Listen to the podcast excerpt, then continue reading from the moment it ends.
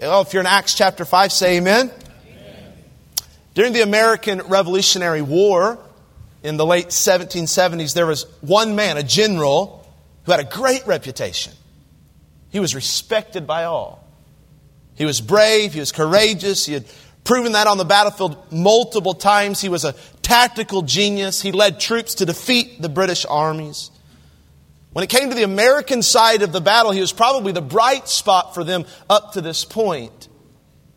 Which is why it was such a shock when Benedict Arnold was found conspiring with the British to commit treason and turn over the American fort at West Point to the British forces for money and for a position in the British Army. What we learn from this national betrayal, that I'm sure you're familiar with, is that opposition doesn't always come from the outside. Sometimes it comes from the inside. And I found that what's true in the American army is also true for the Christian church. The early church that we've been studying in the book of Acts was thriving in chapters 1, 2, and 3. No exaggeration. People in the thousands were hearing the gospel, repenting of their sins, getting baptized, joining the church. The sick are being healed. The, the needy are being cared for. The church meetings are incredibly powerful. Man, it's just going good. But how many know that, that Satan will not sit idly by and watch the gospel move forward without an attempt to oppose it? Chapter 4, he tried to oppose the church from without through the government's persecution. But that didn't work very well. They said, that they said to the apostles, stop speaking in the name of Jesus or else. And the apostles just kept on preaching because they were convinced that they answered to a higher court than Israel's Supreme Court. That was God's court. When Satan realized that opposition from without wasn't stopping the gospel's progress through this dynamic church, he went to the inside. And he started opposing them from within. In my observation and understanding of church history, it seems as though Satan has been far more effective in slowing the progress of the church by opposing it from the inside rather than from the outside. While there's been persecution from the outside in various countries and at various times in history, even right now in some places of the world, it hasn't seemed to hinder the church near as much as when Satan got inside of the church. That's what we're going to read and study today. Opposition from within. And we're going to see what I believe is Satan's primary way of slowing down the gospel through the church, and that is through this hypocrisy inside of the church. If he can get Christians to the point where they're putting on a show every Sunday, where they're content to be cosmetic Christians, where, where, where they're not walking what they're talking. If he can get us to that point, he knows that he can hinder our credibility as a Christian and as a church. Now, before we go on, I want to be clear. While hypocrisy is incredibly serious, and that's really the, the, the essence of the text, it should never be what keeps a person from coming to church. I think that's the reason a lot of people will give for why they don't attend church at all or anymore. They say something like, there's just too many hypocrites. Well, I'd say two things to that person. First, if they're bothered by hypocrisy, they need to know that Jesus agrees with them. Jesus is really bothered by hypocrisy too. They're actually in good company. In fact, I don't find anything hardly at all that, that fired him up more in his earthly ministry than the hypocrisy of those religious Pharisees. But secondly, I would tell them this Jesus Christ is the only perfect example.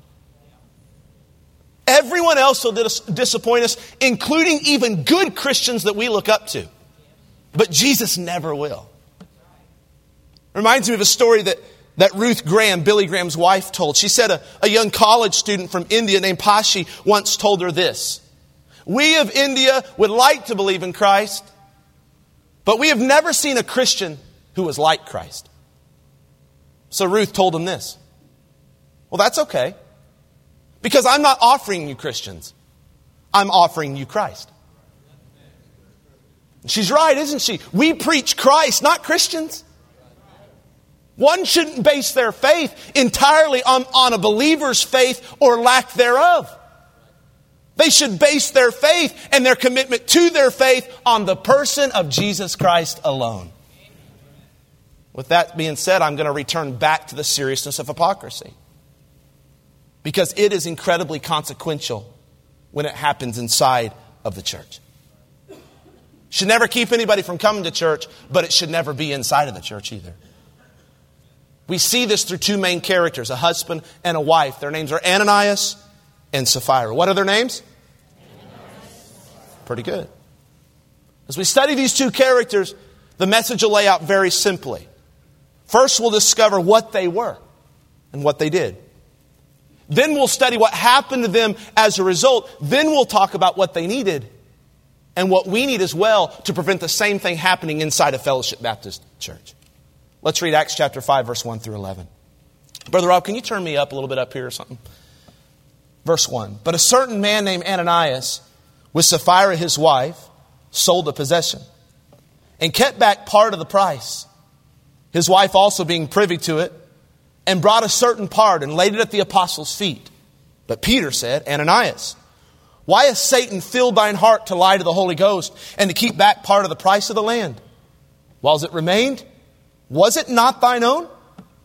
And after it was sold, was it not in thine own power? Why hast thou conceived this thing in thine heart? Thou hast not lied unto men, but unto God. Look up here for a second. Do you get what Peter's saying? He's saying you didn't have to give this. Like you did this out of your own power. The church didn't make you give this offering. It would have been okay to not give as much as Barnabas did. Why did you act like you gave as much as Barnabas did? You didn't have to do that. It was unnecessary to lie. You didn't even have to give in the first place. Verse 5. And Ananias, hearing those words, fell down and gave up the ghost. He died. And great fear came on all them that heard these things. And the young men arose, wound him up, carried him out, buried him. It was about the space of three hours after when his wife, not knowing what was done, came in. Peter answered unto her, Tell me whether you sold the land for so much. Did, did you do the same thing? She said, Yea, for so much. Then Peter said unto her, How is it that ye have agreed together to tempt the Spirit of the Lord? Behold, the feet of them which have buried thy husband are at the door, shall carry thee out. Then fell she down straightway at his feet and yielded up the ghost. The young men came in and found her dead and carrying her forth, buried her by her husband. And great fear came upon all the church and upon as many as heard these things. Notice first today what they were they were determined hypocrites. Here's what happened Ananias and Sapphira agreed as a married couple that they would sell their land, everyone else was doing it and then they would claim out loud to give all the proceeds to the church. But, but instead of actually giving all the proceeds, they would keep some for themselves. That was their plan. And that's exactly what they did. Now it's important to understand this wasn't an accidental miscalculation. This was a premeditated deception. This was a determined hypocrisy. That's why the author Luke stresses that Ananias' wife was privy to this. Peter implied they did this together. They worked hand in hand in hypocrisy to deceive the church into thinking that they were more generous than they actually were. See, Ananias and Sapphira, they had watched the generosity of Barnabas just a few verses up. You remember studying that, right? And Barnabas sold some of his land and and then he came and he gave the proceeds to the church. He laid his offering at the apostles' feet to help care for the needs of the people. In fact, he did this so often and with such generosity that the apostles, the church leaders, nicknamed him Barnabas. That wasn't his real name. He was Joseph, but they nicknamed him Barnabas because of his generosity. And when Ananias and Sapphira saw how Barnabas' offering earned him a good reputation, they thought to themselves, I want to be known that way. I want a nickname like that. I want my church to think I'm generous, I'm an encourager, I'm a sacrificial giver. So they brought their gift. They, they laid it at the apostles' feet, just like Barnabas, Barnabas did. But as John Calvin commented, they were more interested in the feet of the apostles than they were in the eyes of God. They wanted the reputation of being sacrificial without being sacrificial. They wanted people to think they were generous without having to actually be generous. They, they wanted the testimony of Barnabas without the inconvenience.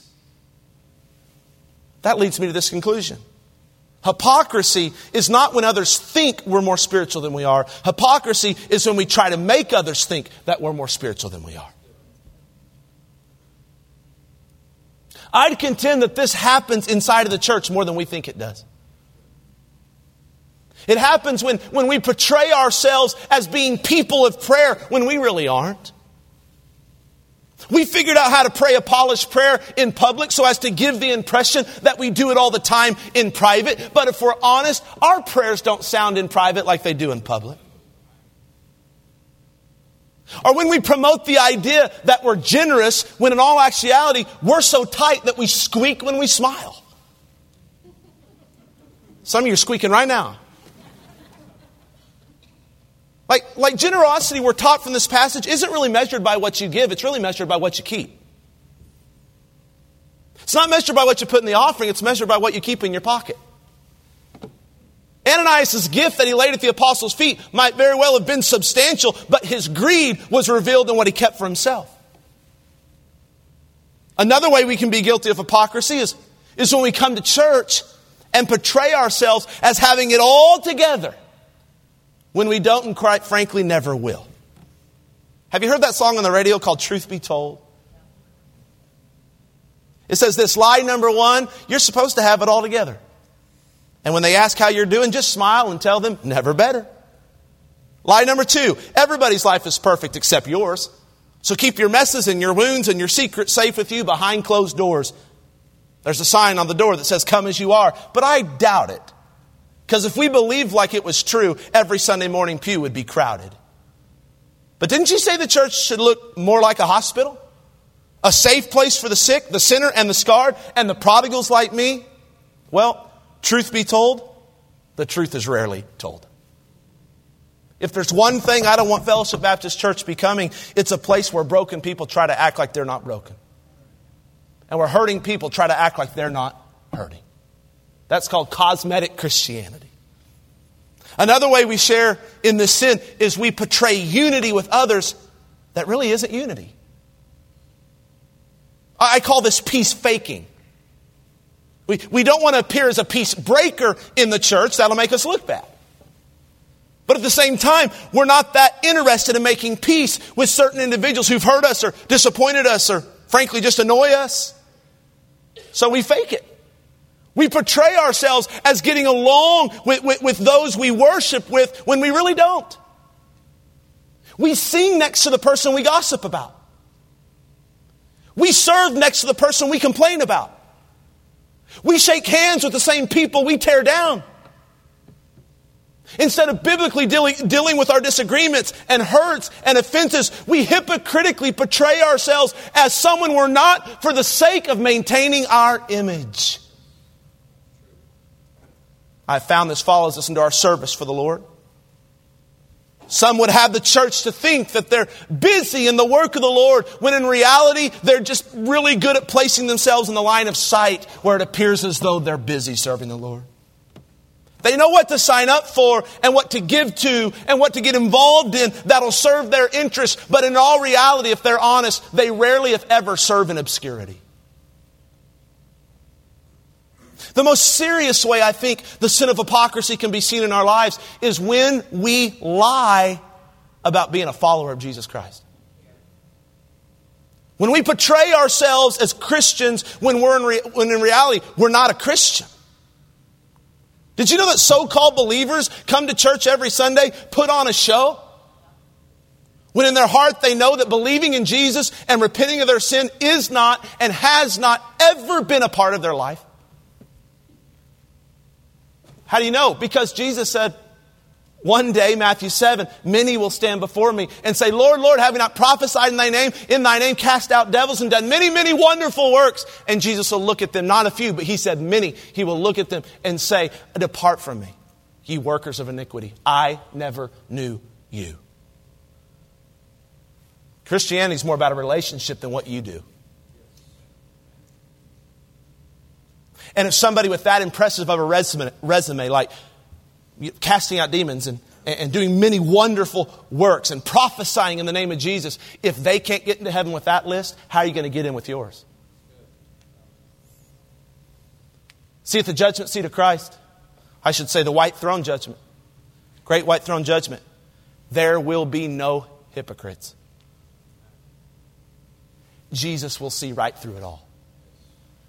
My desire as a preacher of the gospel today is that if you've been playing a game with your spirituality, that you'd get saved today.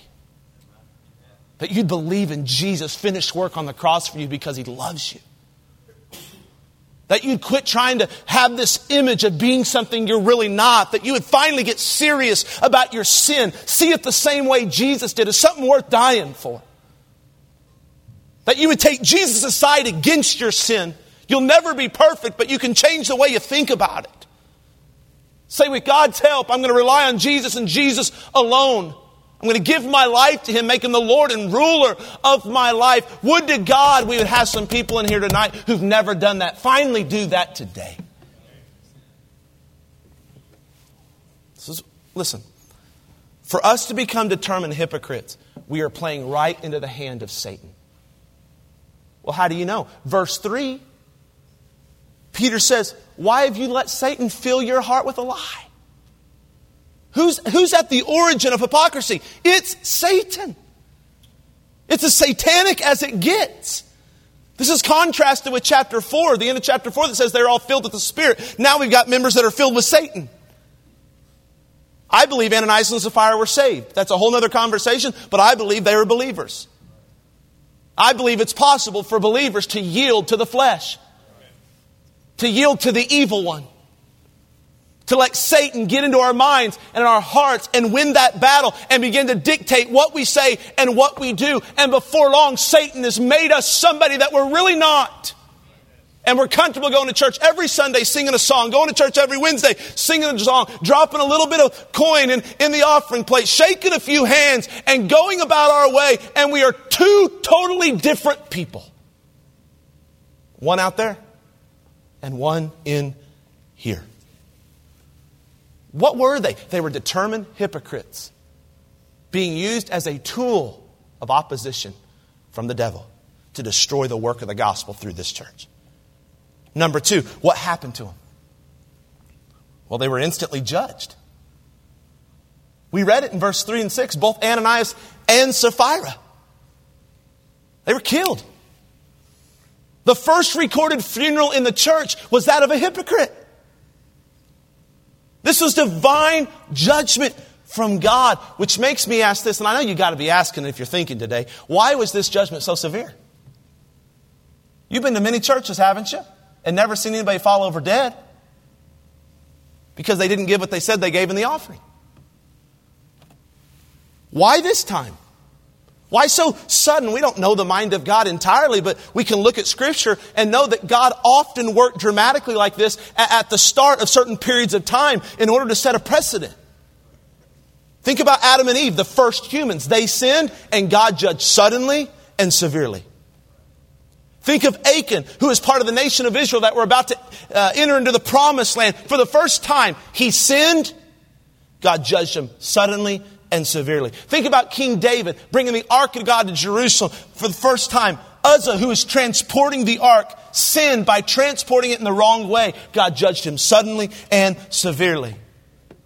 Now, in the early stages of the church with Ananias and Sapphira, he does the same thing. He's setting a precedent for the church that he takes sin and hypocrisy very serious. On top of that, our text shows us that this married couple they weren't just lying to men, they were lying to God. Their deception was connected to a spiritual act. They, they were being hypocritical about their worship to God. That's why Luke records how their bodies were quickly, almost immediately, drug out of the church. Because God is serious about preserving the holiness of His bride. God is serious about ridding the church of hypocrisy completely and quickly.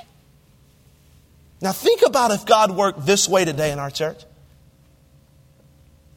We're about to take up the offering. How would that work for you? A man by the name of Donald Barnhouse said he'd never let his church sing the third stanza of that hymn at Calvary. You know what that, that stanza says? Now I've given to Jesus everything. Now I gladly own him as my king. He claimed this and he was right that Christians can sometimes sing lies more than they tell lies. Here's what he quoted as saying to his church. If God acted in the same way today that he did in the fifth chapter of Acts, you'd have to have a morgue in the basement of every church and a mortician on the pastoral staff. He's right. Let's be real. If God acted in the same way today, we wouldn't have a pastoral staff either. You wouldn't have a pastor. We'd all be dead. This passage is meant to be a sober warning to us of how seriously God takes our hypocrisy. And we should take it just as serious. Who were they? Determined hypocrites. What happened and they were instantly judged. What did they need to prevent this? What would this church need to prevent this in the future? And what do we need to put into practice right now so we don't become a determined hypocrite ourselves? Here's what we need a healthy fear of the Lord. Now look at verse 11. And great fear came upon all the church and upon as many as heard these things. In the Bible, fear can mean a couple different things. It can mean what we think it means. You're just scared. Now, you tell me if someone croaked over dead, three hours later, their wife croaked over dead right here in the sanctuary, would that scare you a little bit? Okay, so maybe the author Luke was saying they were a little bit scared. But another definition of the word fear in the Bible is reverence, respect, awe. Which one was it, Pastor? It was both. It was both. When they found out this was God and it was divine judgment, a sense of healthy fear, reverence and respect and awe came about this church. Do you know the book of Proverbs teaches us that the very beginning of wisdom, the foundation of it, is the fear of the Lord? Meaning this if you don't stand in awe of God today, you are unwise. If you don't reverence His holiness, you are unwise. If a passage like this doesn't put kind of a holy hush over the congregation today, we are unwise. This is what Ananias and Sapphira needed a healthy fear of the Lord. But instead of fearing God, they feared man. They were more worried about their reputation than their character. Listen, if you want to stay away from the sin of hypocrisy, if you want to avoid being used by Satan inside our, our church to disrupt its progress, then the same fear of God that came upon this early church needs to come upon our church today. You need to walk outside of church today asking God, help me to fear you more than I fear man. Help me to be more concerned about what you see than what about man sees. Not too long ago on Wednesday nights, we preached a series called When People Are Big and God is Small. It's about the fear of man. We base that entire series on this verse in Proverbs. The fear of man bringeth a snare. See that? The fear of man bringeth a snare. This is what Satan wants to do, Christian. He wants to ensnare you. He wants to entrap you. He, he wants to enslave you in the fear of man. It's so ironic that the church is intended to be a place where we learn how to come and authentically worship God and sincerely love other people, but it often turns into a place where our fear of others' opinions of us is what's dominant. You know what those fears will do if you're not careful? Slowly but surely, they'll, they'll cause you to become inauthentic and dishonest and hypocritical. They'll cause you to come to Fellowship Baptist Church on Sunday, put on a mask, and start acting as someone you're not out of fear that others will find out who you really are. We become cosmetic Christians when we fear men. Instead of our worship being driven by a sense of reverence for God, it's motivated by a desire to impress others. As your pastor, I've been praying all week for you, for myself. that God would cause to happen, at least in some small measure, what happened in this early church. That, that He would remind us of His holiness anew and afresh. And that a healthy fear of the Lord would fill our hearts again. Because I know this is what we need to prevent Satan from getting into our hearts and filling our hearts with a lie. As we close, I, I want to challenge you to take an honest look at your life regarding your own deceit. Pastor, this has been an intense message. Well, yeah. Two people died in church. Thought about titling the message When Sin Comes to Your Church. This is an intense message because the text is pretty, pretty intense. It literally tells us without telling us take a look at yourself. Ask yourself Am I a truthful person? Am I, uh, or am I, am I trying to outwardly appear as someone that I'm not? You know, friend, that's an exhausting way to live. It could very well be hindering the work of the gospel through you and your church. So, my invitation to you is simple repent. Repent. See your hypocrisy as a lie. Not just to men, a lie to God. A lie that God takes very seriously and will eventually judge with severity. Friend, ask Him today to remove the habits of deception in you so that truth becomes a habit instead. I said it earlier in the message. But the most fear, serious form of hypocrisy is when somebody comes to church and they're not a Christian, but they try to act like they are. Every church has say, unsaved church members. Are you believing in Jesus right now? Are you repenting of your sin right now? When did that journey begin for you? Did it begin when you were introduced with the gospel?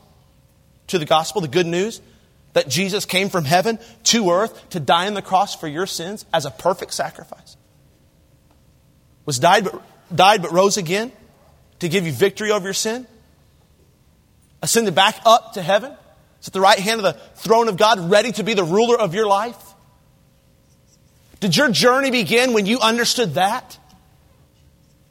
Is that when your journey began? Or did your journey begin when you were baptized as a baby?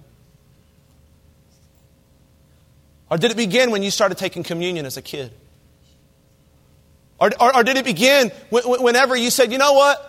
I'm about to lose my marriage. I got to get my act together. Have you been a Christian because you chose to follow Christ. Trust in Him alone as the salvation for your sins. That's the most controversial message today. It's the most exclusive message, but it's the truth. Jesus said, I am the way. I am the truth. I am the life. No man cometh unto the Father but by me. Christians, are you praying for lost people right now? Because the Holy Spirit is brooding over the congregation. I believe this with all my heart every time the gospel's preached. The Holy Spirit is speaking to some sinner. I'm pleading with you, if you're that person today, to humble yourself. Call on Christ to save you. But what are people going to think? It don't matter. The fear of man is what takes people to hell. They fear what people are going to think in church more than they fear what God's going to think at the great white throne. Give up your pride a little bit. Humble yourself. And stop playing the part. I can tell you, as a genuine believer of, of Christ, who gets it wrong a lot, but as a genuine believer in Christ, it is much better going to church, not putting on a mask when it comes to that. How many know you can be saved and still be a pretender today, though? Huh? Well, what do you want me to do? Just go in and just act like I'm just absolutely sad and a mess and all. Well, I mean, your disposition is a discipline. So, I mean, you probably should smile if you can, shake a hand if you can. But at the end of the day, you've got to quit pretending to be something that you're not. A hypocrite isn't when others think you're more spiritual than you are, it's when you try to make them think that. So let's repent of that today. Let's repent of that today. Let's confess that. We're going to sing that song together after we pray a little bit. We're going to spend some time at the altar. Maybe you'll make an altar of your seat, but I want to sing that song we closed our worship service with. That, that, that the glory of his name be the passion of our church. That the righteousness of God is what we're after here. Not pleasing men, but pleasing God. Lord, help us today. Would you stand to your feet, every head bowed and every eye closed?